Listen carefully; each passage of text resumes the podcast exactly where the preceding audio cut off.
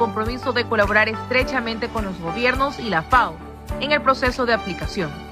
Realizan un llamamiento a los gobiernos para que amplíen sus esfuerzos de implementación, asignando recursos financieros y apoyo técnico, creando capacidad institucional y desarrollando mecanismos de participación en estrecha colaboración con sus organizaciones en todo el mundo. Informó para ustedes Alba Corita. Siga con nosotros en Azul Sostenible. Nuestra Albacorita que está por, por Manta y por Sorja, en este momento le mandamos también un saludo que el viernes es su cumpleaños, así que comienzan las fiestas patronales, también el sábado estaremos felicitándola. Santa, nos, Yasmín, Santa Yasmín. ¿Ah? Santa Yasmín. Santa Yasmín, claro, ¿no? Dice Santa sobre todo.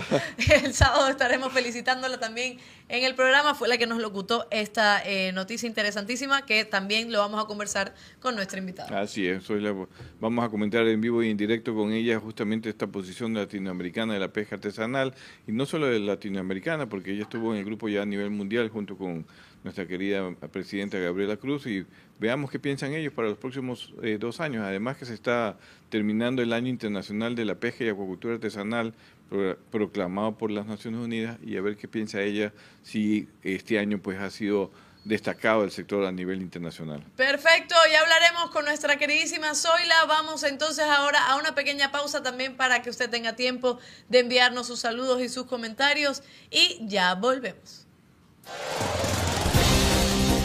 Quédate en sintonía.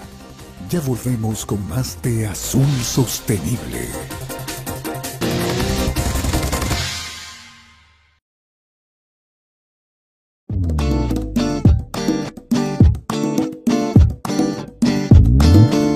Super abre fácil de atún manabí cuando tengas hambre atún manabí. Super abre fácil de atún manabí cuando tengas super hambre atún manabí.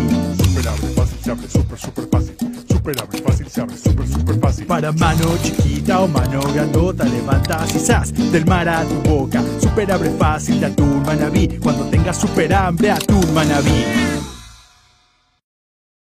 completamente diferente. Los chilenos estamos consumiendo cada vez más pescados y mariscos. Así lo evidenció un estudio encargado por la Subsecretaría de Pesca que calculó que casi son casi 16 kilos de consumo de pescado por persona al año. Ahora, es una cifra que representa un aumento del 6%. Suena harto, pero la verdad es que son 4 kilos menos que el promedio mundial. Ya, chiquillos, todo barato día, todo barato. Zona de remate hoy día, nos vamos, nos vamos, vamos, chiquillos, vamos. 8 años, llegué a los 14, tengo 22. Ocho años lleva Diego trabajando en el mercado central. Desde hace unos dos, dice, comenzó a notar cómo cada vez los chilenos compran más pescados y mariscos. En dos años se ha notado mucho la diferencia, que más pescado, más marisco, eh, más preparaciones. Oye, ¿a qué sabe eso? ¿Cómo se prepara? Yo soy cocinero, entonces también les digo, mira, sabes que puedo preparar, pues lo puede preparar así, así. Y la gente se motiva a eso. Noto igual que la gente igual tiene más dietas con respecto a los pescados, ya no está comiendo carne. Entonces igual eso es bueno para nosotros. Una percepción que fue confirmada con números en un estudio del Instituto de Fomento Pesquero, encargado por la Subsecretaría de Pesca y Acuicultura. Estimó en un 6% el aumento de consumo de pescados y mariscos entre los chilenos, llegando a los 15,8 kilos per cápita. De los 15,8 hay 11,7 kilos que se deben al consumo de nuestros pescados. Fundamentalmente la pesca, la merluza común. También 2,8 kilos corresponden a los moluscos. El rey de los moluscos, los choritos. Víctor es uno de esos consumidores habituales de pescada. Trata de comerla dos veces a la semana. Es más sano y ya la carne ya me tiene aburrido un poco. ¿Favorito? Eh, la reineta, más que nada, y el otro sería el salmón. Aumento en el consumo de un producto alto en omega 3 y otros nutrientes que si se cocina de manera saludable puede implicar una mejora en la salud de los chilenos. El omega 3 tiene un precursor que es el DHA y el EPA, que son ácidos grasos que repercuten en la salud cerebral, repercuten en el desarrollo del sistema nervioso, sobre todo súper importante en niños y en embarazadas, por ejemplo, y que favorece el desarrollo normal del sistema nervioso central. Las recomendaciones nutricionales invitan a comer dos veces a la semana algún tipo de pescado, pero ojo, al freírlo se pierden todos los beneficios nutricionales. Bueno, un pescado podría estar al horno, por ejemplo, eh, que no sea sumergido en materia grasa, ya es una buena forma de comerlo. Y además, ojalá acompañado con hartas verduras, eh, podría ser también algún carbohidrato, papa o algo así, pero principalmente harta verdura y mucho jugo de limón. Pescados y mariscos que eso sí han aumentado bastante su valor los últimos meses. Jacqueline lleva 50 años trabajando en el mercado central. Dice, nunca había visto estos precios. Se ha disparado enormemente. El salmón, olvídate el precio. ¿Cuánto subió? Como 4 mil por kilo. Está muy caro. La misma reineta. La reineta te costaba 3 mil pesos, ahora vale 6 mil. Precio que quizás puede desalentar a algunos a comer más pescado, que aunque aumentó un 6% su consumo per cápita, sigue estando bajo el promedio mundial. Una alternativa para reemplazar el omega 3 son algunas semillas, aunque no contienen los otros nutrientes que hacen a estos productos esenciales y súper saludables.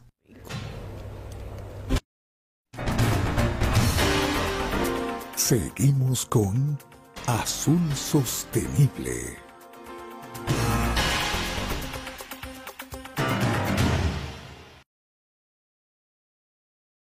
Así es, seguimos en Azul Sostenible y ya me están pasando todos los comentarios eh, aquí en Facebook y en YouTube que están conectados. Livingston Panta, excelente programa, dice Wilson Gómez. Saludos a todos quienes integran Azul Sostenible, excelente programa de actualidad, de invitados especiales.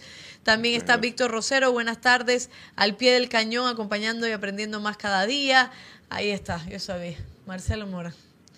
Saludos al equipo de Azul Sostenible. Sigan analizando los temas del mar que son importantes para todo éxitos. Alondra, solo le diré que los barcelonistas somos humildes en el triunfo y valientes en la derrota. Tengan nuestro abrazo solidario en este momento ese equipo. Marcelo, solo diré, en el clásico pasado le lanzaron un montón de botellas al, al equipo nuestro y no hicieron todo el show y todo el drama que hicieron ustedes para cancelar un clásico. Porque así estaba. Le dañaron la fiesta a la gente, a las personas. O sea, yo entiendo y además hay que reconocer que los hinchas tampoco tienen que estar haciendo eso porque además que se sanciona al, al estadio, también pasa lo que sucedió eh, en este clásico. Pero todo eso ha pasado también en el estadio Barcelona y ninguno de nuestro equipo ha estado tan llorones como, como ustedes. Pero eso Ya- es lo ya- único que diré. ya sabemos, ¿no? Sí, claro. Y después nos dicen a nosotros que sí, que a llorar, que no sé qué, pero ahí está. ¿Cómo fue que dijo que con madurez, con altura? Sí, con humildad en el triunfo, sí, sí, con altura. No, no, no, Marcelo, ya después esto es otro tema de conversación. A ver, se- seguimos acá con Livington, Gama Ga dice excelente programa. Adrián Bartolomé, saludos al equipo de Azul Sostenible, interesantes sus temas. Y Gabriela Cruz dice buenas tardes al equipo de Azul Sostenible, un saludo a Zoila Bustamante, nuestra presidenta latinoamericana, y un feliz cumpleaños a Jorge Espinosa. Cumpleaños Jorge Espinosa. Ah, Jorge estuvo aquí pues, con nosotros. Un abrazo. El, el sábado, Sí, ¿verdad? el sábado Ah, ya, feliz cumpleaños, Jorge, qué bueno. Eh, dice el día 22 de septiembre, un saludo y feliz cumpleaños al ingeniero Gerardo de FENAPET también. Ah, Un Gerardo. cumpleaños que Hermano de Gabriela. mañana. Un saludo, la tortita, Gabriela, muchos cumpleaños. Feliz cumpleaños al Los Bacorita La- Ah, eh, Gabriela, los chocolates de Italia. Yo estoy aquí, estoy esperando. ¿Usted sabe dónde es la oficina? ¿Dónde es el CDSU Sostenible? Siempre pasa por aquí, de repente con los chocolates, ahí se ha hecho como... Los esperamos, ¿no? los esperamos. Y Gamaga dice que vive Melec. Solo por eso, solo quítele un chocolate para mí. porque ya es suficiente. Gracias por enviarnos sus saludos. Más adelante seguiremos leyendo más de eh, sus comentarios y sus saludos y sus preguntas ahí a través de Facebook y YouTube que estamos en vivo. Vamos a darle ahora la bienvenida a nuestra queridísima invitada que ya ha estado también con nosotros en Azul Sostenible. Soy la Bustamante, presidenta de la Unión Latinoamericana de la Pesca Artesanal y CONAPACH. Ahí está. Soy la, ¿cómo está? ¿Cómo le va? Y gracias por estar en nuestro programa una vez más. Hola, buenas tardes, ¿cómo están? Muchas gracias a ustedes por la invitación. Muy bien, Zoila, siempre es un gusto tenerla acá y, sí recuerdo muy bien la, última intervención que tuvimos y, todas las respuestas que nos dio y siempre ha sido muy clara, ¿no? Y nos recuerda también a nuestra presidenta Gabriela Cruz y es muy importante que mujeres estén al frente de un sector tan importante, tan potente y además que siempre ha sido visto desde la mirada masculina y sin embargo las mujeres son precisamente las que aportan un, un porcentaje mayoritario y realmente importante para que esto eh, continúe. El tema de hoy precisamente es sobre el COFI 35, ¿no? Em, ¿Qué pasó allá en el comité y qué resultados también ustedes que iban ya con la esperanza de tener algunos resultados y soluciones se obtuvieron, Zoila? Bueno, pasaron muchas cosas. De hecho, que hayamos tenido un evento paralelo antes del COFI ya es, para mí es una ganancia, ya, y que no había sucedido. Por lo tanto, encontrarnos todos de nuevo después de la pandemia eh, y después de muchos años, eh, fue bueno ver las realidades que siguen siendo las mismas dentro de nuestro sector en todo aspecto y en todos los países. Por lo tanto, eh, para quien le habla fue fue un, un muy buen encuentro. Y, referente al coffee, bueno, yo creo que el coffee, si bien es cierto, es, muy bueno, ya porque tiene que ver con el sector pesquero en general, pero lo malo es que ellos deberían no solamente escuchar a los gobiernos, sino que también deberían de escuchar a los observadores, que son los pescadores artesanales. El tiempo que se entrega es ínfimo y, y prácticamente eh, no, no hay tiempo para expresar lo que realmente los sectores necesitan y eso debería de cambiar. Interesante lo que menciona porque, eh, eh, ah, no me acuerdo del nombre, perdón, es que justo nuestra directora nos dio el chocolatito que no nos ha dado Gabriela Cruz. La invitada que tuvimos eh, de Costa Rica, Ruth. Ruth, Ruth nos hablaba en una entrevista que justo estaba también en Roma para, para el coffee y nos decía la importancia de que los escuchen pero no solo el tiempo, sino de que también realmente escuchen palabra por palabra y todas las necesidades que tienen los pescadores artesanales hasta el momento. Y si usted dice em, que tal vez el tiempo no es... Eh, el suficiente, además porque son sesiones, porque me imagino que hay muchísimas personas que también quieren hablar. Em, ¿Qué es lo que realmente se quiso decir, digamos, o, la solución más clave o, el inconveniente más importante que ahora mismo los pescadores artesanales de toda la región latinoamericana están viviendo y necesitan una solución inmediata? ¿Cuál es eso? ¿Qué, qué es lo que pasa? Bueno, bueno, hay varias cosas que se plantearon. Una, una de estas es eh, que este evento que se hizo paralelo ya se siga llevando a cabo cada vez que haya coffee ¿ya? Lo otro es que, que, los gobiernos se comprometan realmente a implementar las directrices voluntarias, que prácticamente es la, la, carta magna que hoy día tiene la pesca artesanal a nivel no solamente latinoamericano, sino que a nivel mundial. Y, y, que la FAO también apoye en este sentido, porque si la FAO no apoya y no, no le solicita a los gobiernos que esto se haga, eh, bien difícil es que se logre. Ya eh, también lo otro también que se trabajó es que es que haya más, más apoyo en, en, el tema dirigencial, en el tema económico, en el, en el, en el tema también de que, que el, lo, las entidades técnicas también nos apoyen en este sentido. Yo creo que si, si lográramos, ya si lográramos que de una vez por todas las directrices dejen de ser voluntarias y que se, se empiecen a implementar en nuestros países, eh, sería una gran ganada para el año internacional de la pesca y la acuicultura a pequeña escala. Yo creo que eh, este año, si bien es cierto, fue nuestro año, estamos al debe. Estamos al debe porque debería de haber sido eh, más, más centrado hacia la pesca artesanal y no tanto a lo que opinan los gobiernos dentro de este que, que, les, que, que se hace cada cuatro años. Yo creo que eso sería lo principal, debería haber sido centrado ahí. Claro, eh, eh, entiendo perfectamente por dónde va esa, digamos, esa crítica de alguna forma constructiva, ¿no? Porque siempre estamos acostumbrados y siempre lo decimos aquí en el programa, soy la cuando vienen eh, las autoridades y los gobiernos, etcétera, los que están, digamos, por encima o digamos al inicio de toda esta cadena, a conversar sobre las necesidades del sector, pero de los que están realmente trabajando en el sitio. Entonces es como un poco, mm, digamos, contradictorio que yo que estoy en mi casa esté hablando de lo que hacen también los pescadores en el mar, ¿no? O sea, y no solo contradictorio, sino que es un poco ilógico y sería bueno también escuchar también a, los pescadores, a los que están justo en el sitio. No sé si estoy errada, pero creo que es, prácticamente lo que siempre se ha solicitado, ¿no? Que se le dé muchísima más voz a los pescadores artesanales porque son ellos los que saben las necesidades. Eh, estaba leyendo algunas noticias y ojo, porque también está en, las encuestas, en donde hablaba de que el sector de la pesca da eh, millones y millones de, trabajo a muchísimas personas, más de 50 millones de, puestos de trabajo, y hay un porcentaje que si bien mm, no es mucho, tampoco es tampoco, que le da trabajo a las mujeres sobre todo, ¿no? La participación de las mujeres. En el coffee se habló algo de la participación de las mujeres, de la inclusión también, de forma de alguna manera sostenible, de las mujeres en la pesca artesanal.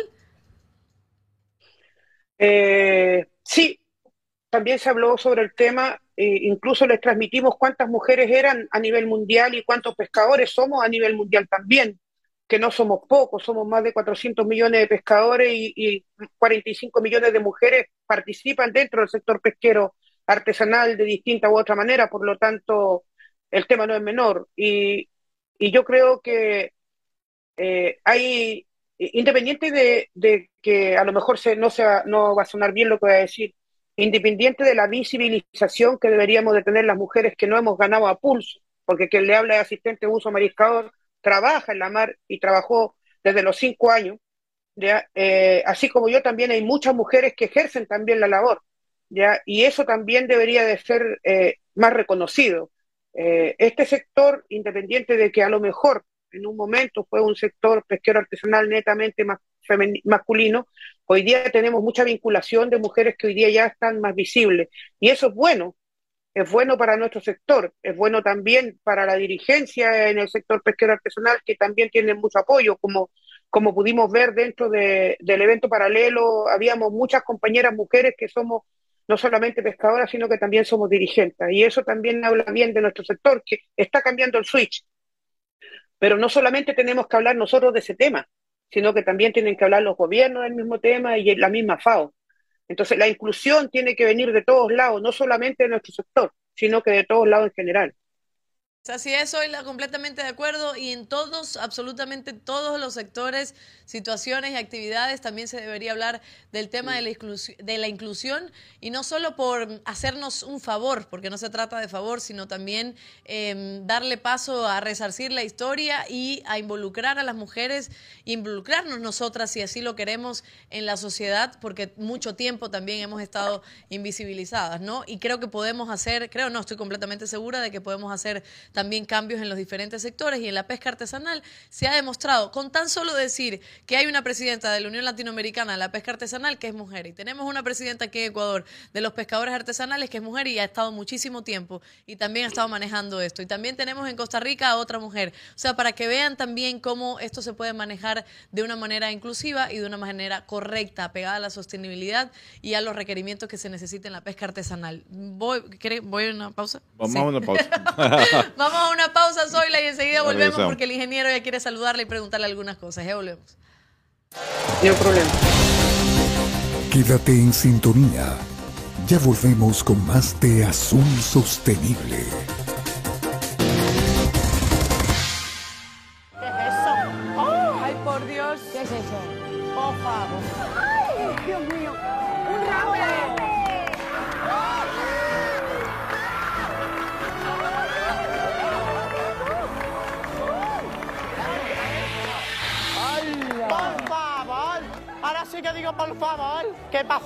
Bicho? Ángel, este es nuestro homenaje al mar y, por supuesto, el mejor regalo para ti. Pues escúchame, que eso ya no se ve ni en los documentales de Cousteau, tú lo sabes. ¿Cuánto hacía que no veías un rape de más de 30 kilos? Te digo la verdad, no lo he visto en mi vida. Lo que no consiga Masterchef, tío, ni el mar. Ángel León es el chef español que más sabe del mar y el cocinero más versátil a la hora de cocinar el pescado. ¿Te atreves a despiezarnos este espectacular rape? Un placer, un placer, de verdad. Para empezar, no soy capaz de coger el bicho ese. Ah, va, eso me lo tienen que, que montar a mí en una carretilla. Y luego, para terminar, que yo eso, es que no tiene ni pies ni cabeza. Yo no sé si es un pescado, es una carne o es un alienígena que viene de Marte. Le está tocando la cabeza. ¡Ay, suena, suena! ¡Suena! El 50% de este pescado ahora mismo se lo lleva a la cabeza. Por lo tanto, primero romper cabeza. Se me está saliendo por aquí esto, que es esta maravilla de la naturaleza, El hígado. que es el hígado del rape. Podrás, Marino. Mamma mía. Bueno. Buah, eso es una locura de sabor, ¿eh? Tiene muchísimo colágeno. Casi el 40% de este bicho es colágeno ahora mismo. Para arrugas. Colágeno para la cara. Cabeza fuera. Ángel, ¿para qué podemos utilizar e- ese pedazo cabeza de rape? Yo como cocinero con esta cabeza la confitaría, le sacaría la carne, por un lado. Es que me da pena hacer un caldo, sería lo lógico como cocinero. Pero esto tiene unas carrilleras como una vaca, son partes mucho más jugosas que el propio lomo y a nivel gastronómico entiendo que el, que el sabor más interesante siempre estará en esta cabeza. Y luego a partir de aquí sería sacar los filetes del, del bicharraco. ¡Oh, qué rápido! Qué bien lo hace, hijo. Uy, mira qué bien ha sacado las piñas, ¿eh? Madre, si esa es la columna mía. Y ahora ya, chicos, pues tendríamos las dos partes, lomo y lomo. Y a partir de aquí, la cola. Si a mí me dan a elegir, cogería el hígado o cogería la cabeza. Oye, Ángel, si me puedes sacar una carrillera, estoy acostumbrado a carrilleras de rape así. Eso debe ser como de vaca, como dices tú. Esto es, esto es gloria, vamos. Esto es... Es que está disfrutando, además. es que claro, eso- es que claro. Es un lujo. Buah, eso tiene que estar, tío. Buah. ¡Hola! ¡Mamma mía! Fantástico. ¡Un aplauso! Oye, Ángel, tú has respetado la piel, cosa que me encanta porque me encanta la piel del rape. Pero le podías quitar una piel para que ellos vean cómo se hace, porque luego les veo yo que si tienen que cocinarlo se van a hacer daño. La piel, mira, lo, lo voy a hacer así para que lo veáis. Mira, la piel sale sola. ¿Lo veis? Bueno, sale sola con él. No, ya, ya, obvio. Veremos nosotros. Ahí tenéis la piel. Y personalmente os digo, la piel es la personalidad de los pescados. Este colágeno, esto es gloria.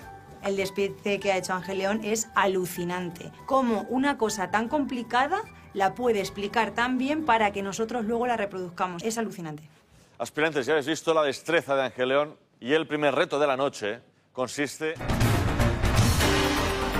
Seguimos con Azul Sostenible.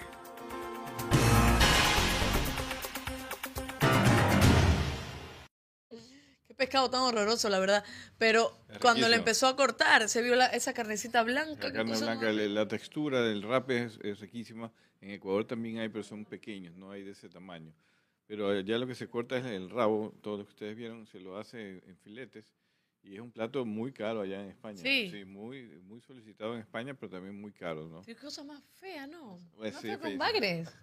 Sí, es Es como... más feo que un bagre. Y ese estaba Es gigante. familia del bagre, pero en lo feo, ¿no? Ya, claro, en lo no feo. son familia, porque el uno es agua dulce y el otro es agua salada. Ahí lo tiene, ahí me quedé con las ganas de seguir viendo, pero bueno, esto es Masterchef España, ¿no? Esto es España, así que ya. Y aquí en Ecuador también se hace algunos capítulos de pescado de Ecuador y eso, ¿sí? Sí, han hecho, sí. Hicieron el toyo, sí. El ¿Qué cosa es el tiburón, toyo? Tiburón. Ah, mira tú. Entonces En seguimos entonces conversando. Ajá. Tenemos algunos mismo nos saludos. escriben por ahí. Tenemos algunos saludos, después los vamos a ir diciendo, los saludos que nos van llegando, porque seguimos conversando con nuestra queridísima invitada Zoila, que está desde eh, Chile, para seguir conversando sobre las recomendaciones de la Unión Latinoamericana para la Pesca Artesanal en el Coffee 35 de FAO. Adelante, Inge. Zoila, mucho gusto, qué gusto verte nuevamente. Tuvimos oportu- oportunidad de estar por allá juntos conversando un poco.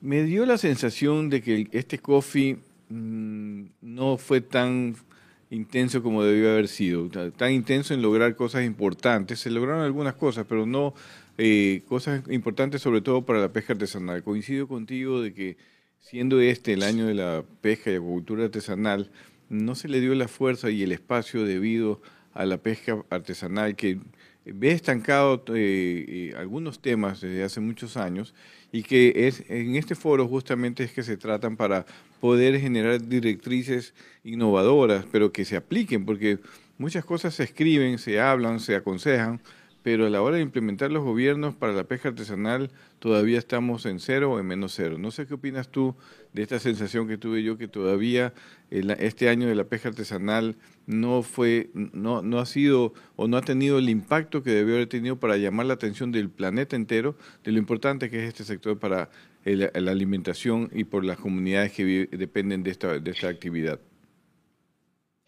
Sí, hola, ¿cómo estás? Mire, yo creo que es así. De hecho, yo les dije que el año internacional de la pesca y la cultura a pequeña escala quedó al debe, ¿ya? Porque debería de haber sido el protagonista de, de todo lo que se hizo en el COFI y no nosotros estar dependiendo de nuestros gobiernos para que nuestros gobiernos hablen por nosotros.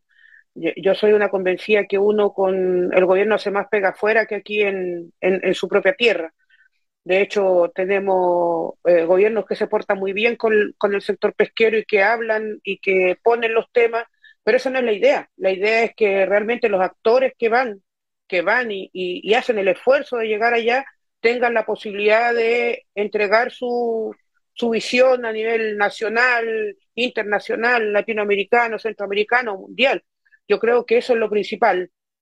¿ya? Y, y respecto a la, a la- al tema de la directrices, yo creo que estamos mucho más al debe todavía, cuando hay países que ni siquiera la han tomado en cuenta.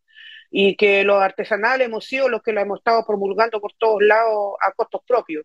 Y no hay que olvidar también que el 2024 se cumplen 10 años de la directriz y que fue una de las cosas que nosotros también transmitimos en la FAO, que si, si el 2024 se van a cumplir 10 años de las, de las directrices voluntarias, yo creo que debería de ser el broche de oro de, este tema y ya estar, ya estar eh, eh, más, más allá de, de- que sean voluntarias, sino que estarla implementando dentro de todos los países que esto, insisto, le hace muy bien a la pesca artesanal, ya que fue hecho por pescadores artesanales.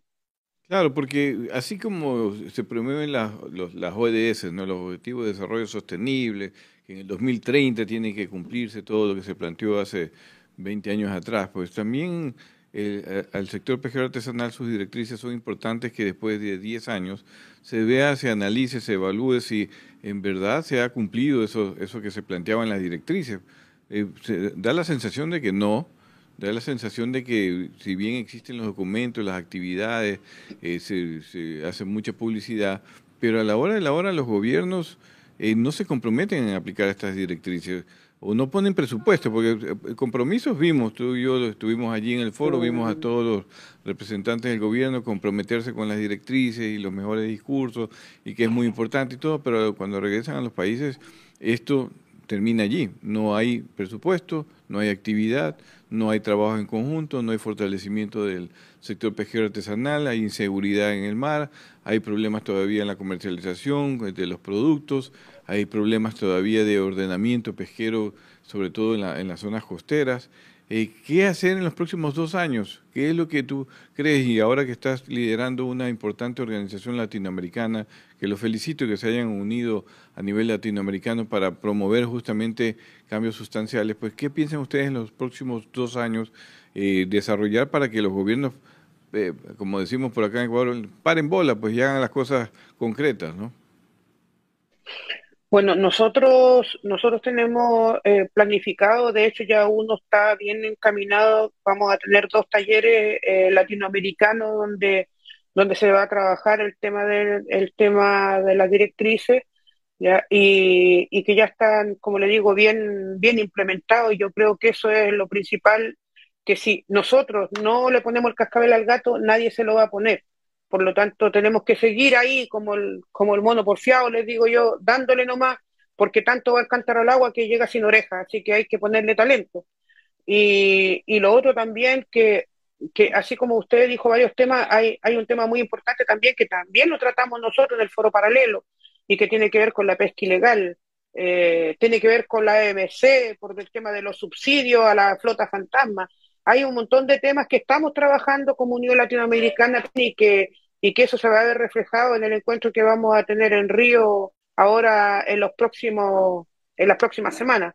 Por lo tanto, eh, hemos estado haciendo harta pega. El, insisto, el encuentro que tuvimos, que tuvimos en Roma con los compañeros no fue menor y, y aunamos varias cosas que, que teníamos pendientes y que se fueron a, a trabajar allá. Eh, lo único triste de todo esto es que tenemos que ir lejos, cuando perfectamente podríamos reunirnos en nuestros mismos países si tuviéramos la oportunidad, si tuviéramos el apoyo económico y si tuviéramos también la mano de la misma FAO y de nuestros gobiernos. Yo creo que eh, se, se, se hizo un eslogan allá, que lográramos que los países se hicieran amigos de las directrices y, y varios levantaron la mano y dijeron que eran amigos de las directrices, pero como bien dice usted, de aquí a que ellos lo implementen, de aquí a que ellos realmente se pongan la camiseta, bueno, tenemos dos años para lograrlo y van a ser dos años muy intensos.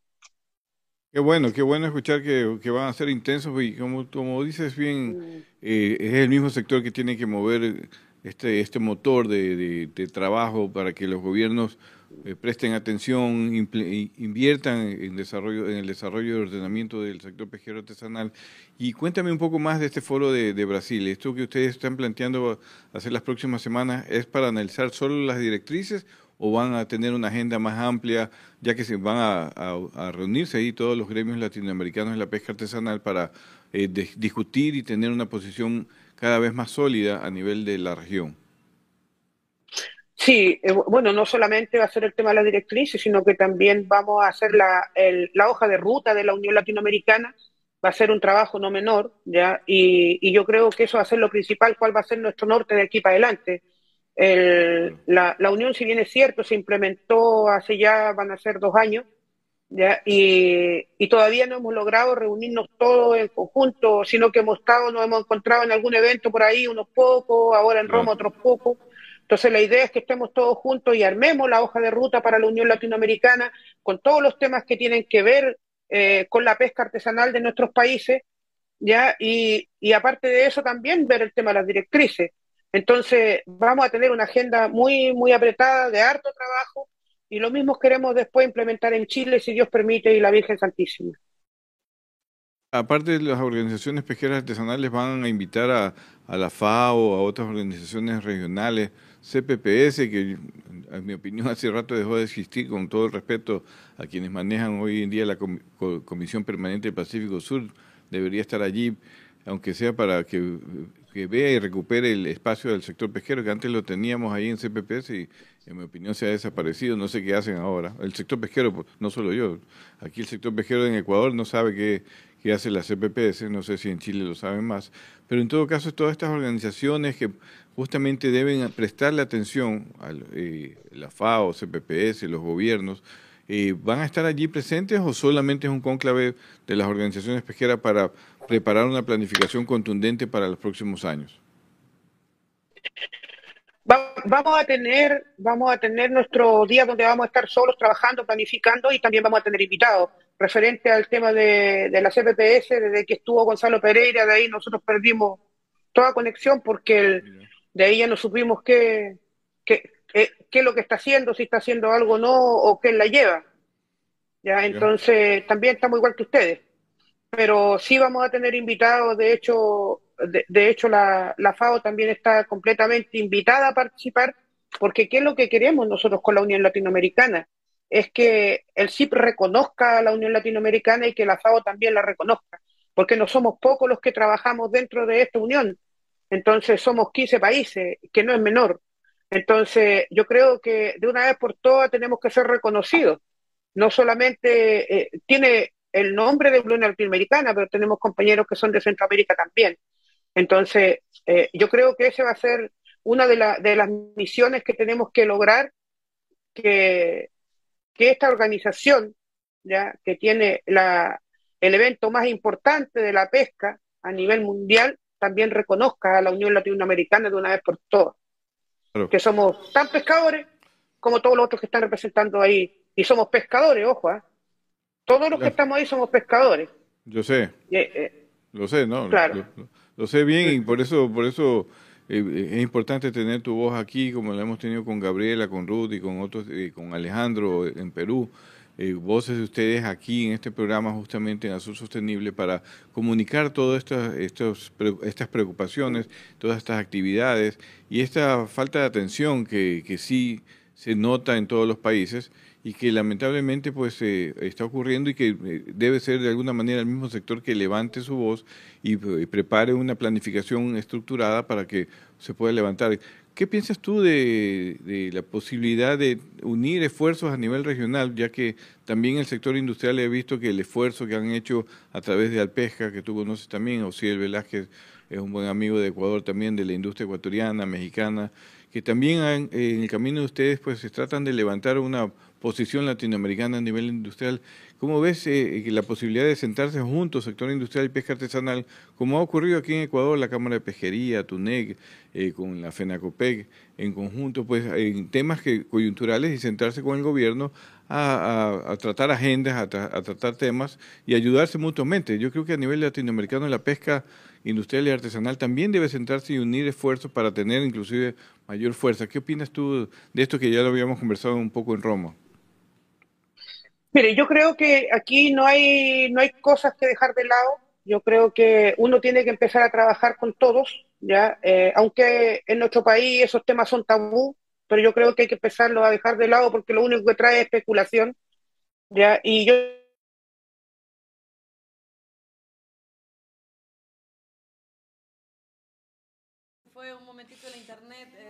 de Zoila. En, en un momentito estamos haciendo las gestiones para que se vuelva a conectar y responda esta pregunta totalmente interesante que le hace el ingeniero. ¿Por qué hacerle eh, también este, esta pregunta? Porque yo creo que la experiencia que estamos teniendo en Ecuador, que, y, y Azul Sostenible ha sido testigo, está guardado en el registro histórico, todas estas alianzas entre el sector pesquero artesanal e industrial, y en mi opinión, y por la experiencia que tengo, pues estoy viendo que esta dinámica ayuda a tener una mejor posición ante los gobiernos. Claro. Se ayudan mutuamente, al final son hermanos pescadores en diferentes barcos con diferentes características técnicas, pero las necesidades son, algunas son muy similares. La falta de atención del gobierno para proyectos que ayuden a generar mejor ordenamiento, más pesca responsable, y si se conversa entre los dos sectores, como el caso de Galápagos, Sí. en donde nos unimos para tener una posición en conjunta y lograr ante el gobierno pues que la reserva nueva no sea algo tan gigante como se suponía y al final se llegó a un acuerdo en base a la propuesta que generó el mismo sector pesquero artesanal e industrial de Galápagos del continente eh, para que, y que el gobierno aceptó.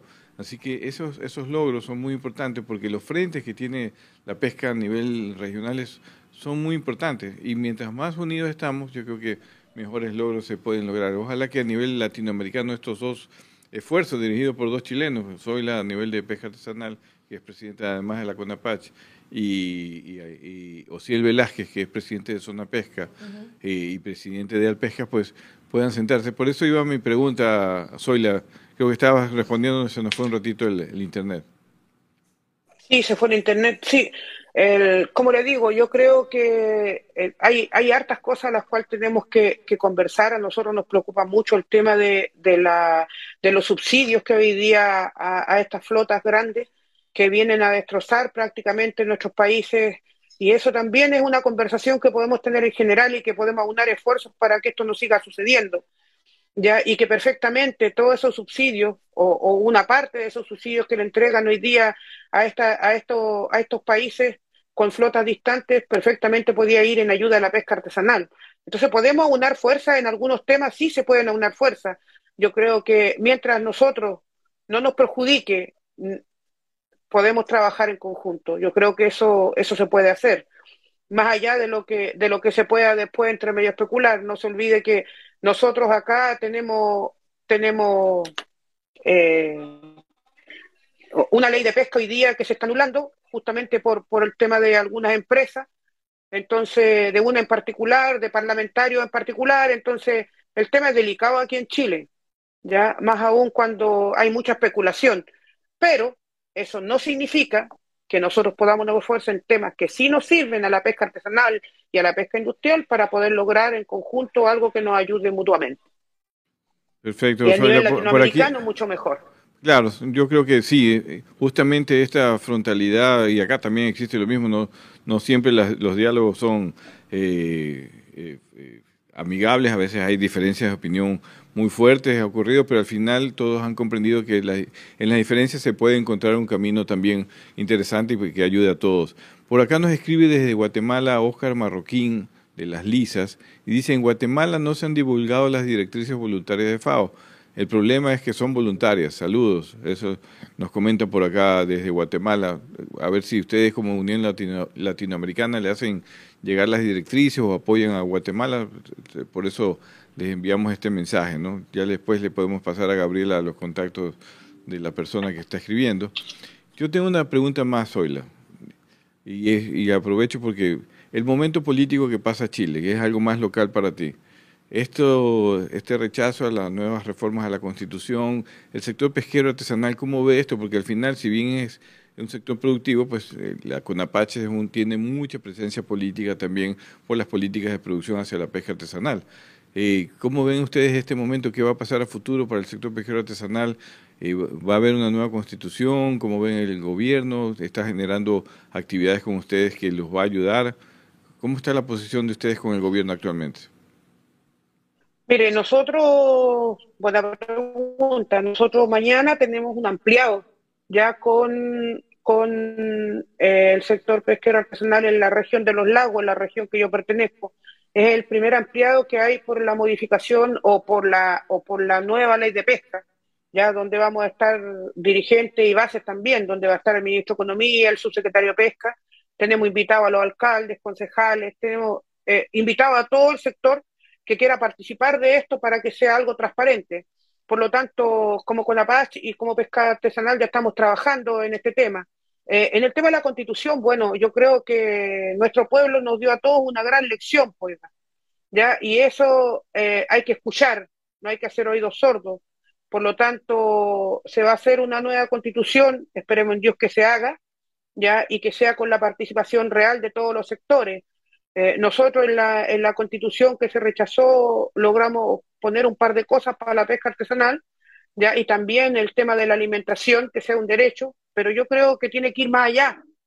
Tenemos que mirar realmente lo que necesita nuestro país, lo que necesita nuestra gente y, y los que hoy día van a trabajar por esta nueva Carta Magna, que realmente dejen de mirarse el ombligo, con todo respeto, dejen de mirarse el ombligo y hagan lo que realmente nuestro pueblo necesita yo creo que eso es lo principal. Cuando uno pasa ya de ser humilde a ser Dios, es un problema muy grave.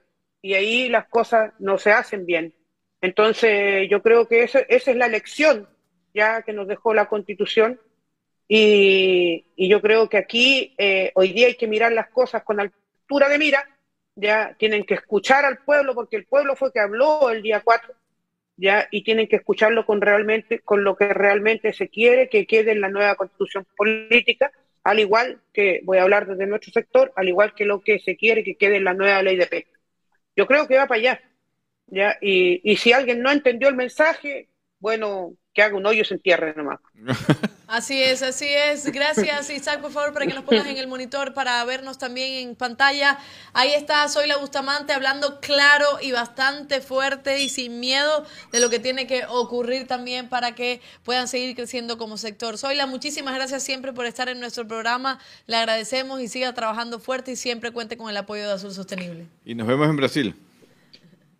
Si Dios quiere, si Dios quiere. Y muchas gracias por la invitación eh, también transmitirle a nuestro... Ah, quiero, antes de nada, el compañero Oscar Marroquí de Guatemala, él es tesorero de la Unión Latinoamericana. Ah, ok. Ya, para que no se le haya olvidado, para que no se le haya olvidado a él que es tesorero de la Unión Latinoamericana. Debería haberlo dicho ahí en el mensaje. Ya. Eh, claro.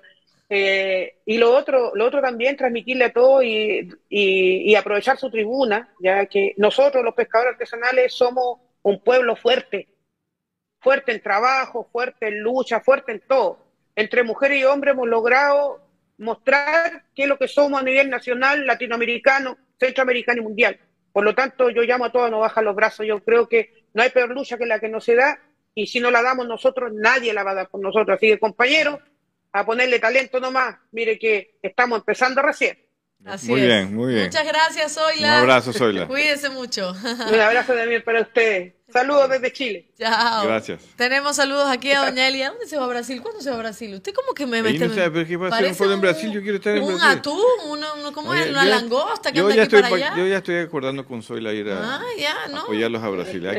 P- ¿Permiso de quién? ¿A Chile? ¿A Corea? Yo, yo no sé, pues. Dice Doña Eli. Buenas tardes, mis queridos amigos de Sostenible. Doña Eli, que se ve guapísima con ese pelo rubio que le vi el otro día, lindísima. Marcelo Crespín dice saludos de Data Villamil, Cantón Playas para Azul Sostenible.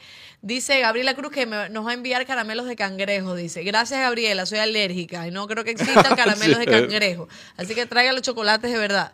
Oscar Marroquín, que es el tesorero, ¿no? El tesorero, ¿no? El tesorero dice que... Que no se olvide. Que no se olvide. José Conforme, saludos al equipo Azul Sostenible y en especial a Zoila. Verónica Mora, también saludos al Azul Sostenible, siempre con temas de actualidad para informar al sector pesquero nacional. Eh, también está Gabriela Cruz, Simón Roberto Lucas, dice saludos de Tonchi... ¿es Tonchillo? Con Chihue. Tonchihue. Gracias, equipo de Azul Sostenible. Dice Gabriela, los gobiernos tienen que invertir y capacitar al sector para el apoderamiento y conocimiento de la pesca artesanal. Eh, ahí está Grace Hunda, saludos para los amigos Azul Sostenibles de San Cristóbal, pero me gustaría saber cuáles fueron las directrices que lograron consensuar en Roma. Creo que lo, lo mencionó también al inicio. Y, la- eh, y. Gabriela de Fenacopé les puede pasar. a- También. sí. Eh, Grace Hunda, ¿qué agenda tendrán en Brasil? Dice, lo mismo pregunto yo. Lo mismo pregunto yo, Grace. ¿Qué agenda tendrán en A Brasil? trabajar en la directriz, ¿no escucharon a la presidenta? ¿Ah? ¿Cuándo es eso? Eh, lo tiene que comunicar la Unión Latinoamericana.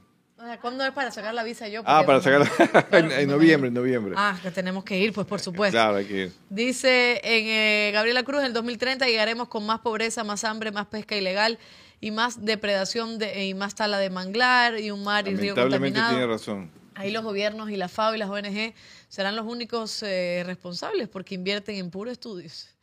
Y también dice en materia de reserva marina y áreas protegidas a nivel mundial, eh, es un lío, puros papeles, etcétera. Grace Hunda dice saludos para Zoila Bustamante de las Islas Galápagos. Chile tiene en común muchas cosas con Galápagos. Me gustaría saber qué apoyo hay también para los pescadores artesanales. Y eh, Gabriela sigue comentando. Gabriela, usted sabe que puede escribir en un solo comentario toda esa cantidad de cosas que nos dice, ¿no? Para poder leerla. Pero y está Raúl Espinosa que también nos saluda desde Pozorja. Le agradecemos muchísimo que también nos, nos escriban, que nos, que nos comenten. Y vamos ahora de una a las encuestas en Twitter. ¿Cuál es la primera pregunta? El sector pesquero da empleo a 58.500 millones de personas. De estas, ¿qué porcentaje son mujeres? 20%, 30%, 50%. El sector pesquero mundial, Ajá. el 50%. 20%, ingeniero. Nada más. Que no trabajan las mujeres, ¿no? Mm, ajá, ajá. 20%. Por eso yo le decía a Zoila, no es mucho, tampoco es tan poco, pero no es suficiente. O sea, Claro, debería ser estamos hablando de, de 120 millones, de, perdón, de 12 millones de personas. 12 ¿Cómo millones de? O sea, 20% por 68. No tengo la menor idea, ni siquiera, ni siquiera sé cuánto es 12 58,5 millones de mujeres. Pero bueno, ya saben que el 20%. Y en ese 12 millones, pero son dirigentes. Aquí en Latinoamérica no, pero son no líderes. pero, tiene que ser un 50% o incluso más. No puede ser solo 20%. De 58 millones de personas no puede ser solo el 20% de mujeres que estén en el sector pesquero. Así que tiene que haber muchísima más inclusión y esto lo dice la FAO eh, y todas estas cosas de lo- estos desarrollos sostenibles, etcétera. Tiene que haber muchísimo más. Está bien el 20, me parece perfecto para lo que antes había, pero tiene que haber muchísimo más. Pero mira, la mayoría puso el 20 El porque es- la 20%. realidad. Sí. Vamos con la siguiente. ¿En qué continentes el consumo de alimentos acuáticos supera el 50% de la eh, ingesta de proteína? América y Asia, Asia y África, Asia y Europa. Asia y Europa. Yo también creo que es hacia Europa. A- Asia y África. Y África. África. Alimentos acuáticos supera el 50% de la ingesta de proteína. Bueno, en África se consume mucho pescado. o sea, de lo que está pescado fresco, que, lo Pesca- que se consume más pescado que otra proteína. Y otra proteína, sí. Ah, en África. Esto es según FAO, ¿no? Ah, pensé que Esto en es según la Europa. FAO. Ah, mira tú. Yo pensé que era Asia y Europa. Yo también pensé hacia Europa. Y la mayoría de las personas también lo Bueno, pusieron. Europa importa mucho pescado, ¿no? Para consumir, Ah, bueno, pero sí. África produce mucho pescado para consumo interno también. Ya, listo. Bueno, ahí lo sabemos. Vamos a la siguiente. Según FAO, la producción mundial por pesca y acuicultura alcanzó en el 2020 214 millones de toneladas, 145 millones o 120 millones. La producción mundial por pesca y acuicultura alcanzó en el 2020. ¿Qué dice usted? Yo digo, yo digo 214. 214. ¿Cuánto es? 214. Sí, 214. Ah, ya. Es que 214 está bueno, está mil, bueno. incluyendo algas marinas, porque tuvimos una, no discusión, pero sí, eh, eh, revisando la información, primero sale pesca y acuacultura, salen como 178 millones de toneladas, pero no sé por qué FAO separa a las algas, que son como 34 millones más o 36 millones más de toneladas, pero que también es la acuicultura, es parte de la acuicultura. ¿Y qué, Así se, que y qué se hace con las algas? A- alimentos, industria farmacéutica, industria de cosméticos, todo lo ¿Alimentos que... con las algas? ¿Qué se- Claro, se pues... sí, la- el sushi...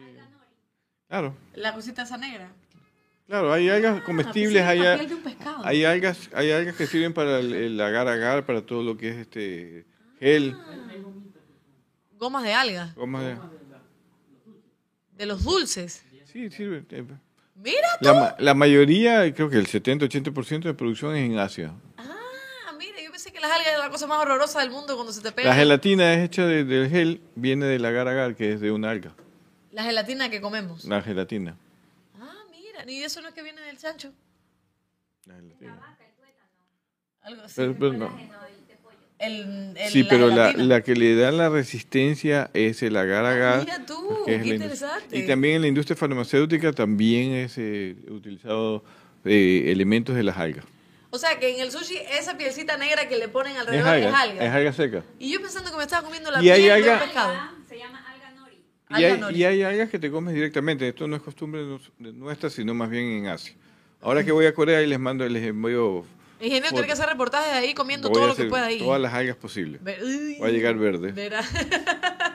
ya lo saben, Azul Sostenible el sábado estamos de nuevo aquí en estudio, el ingeniero también a la distancia, pero estamos a las 9 de la mañana, 9 en punto de la mañana conectados, que tenemos un tema interesantísimo como todos los miércoles y como todos los sábados. Así que Así es. ya nos vemos. Nos vemos el día sábado a buena 9 de la suerte, mañana. buen viaje. Muchas gracias. Les estaré largo. comentando todo mi trayecto, todo lo que voy pasando. Todo. De allá no nos traigan chocolates, tráiganos algo como que interesante Algas. de allá. Sí, una cosa así chocolates, rara. chocolates de algo, ya. Algo raro, ¿verdad? Algo Sí. raro, pero no a Gabriela Cruz, solo a nosotros. Gato, perro también.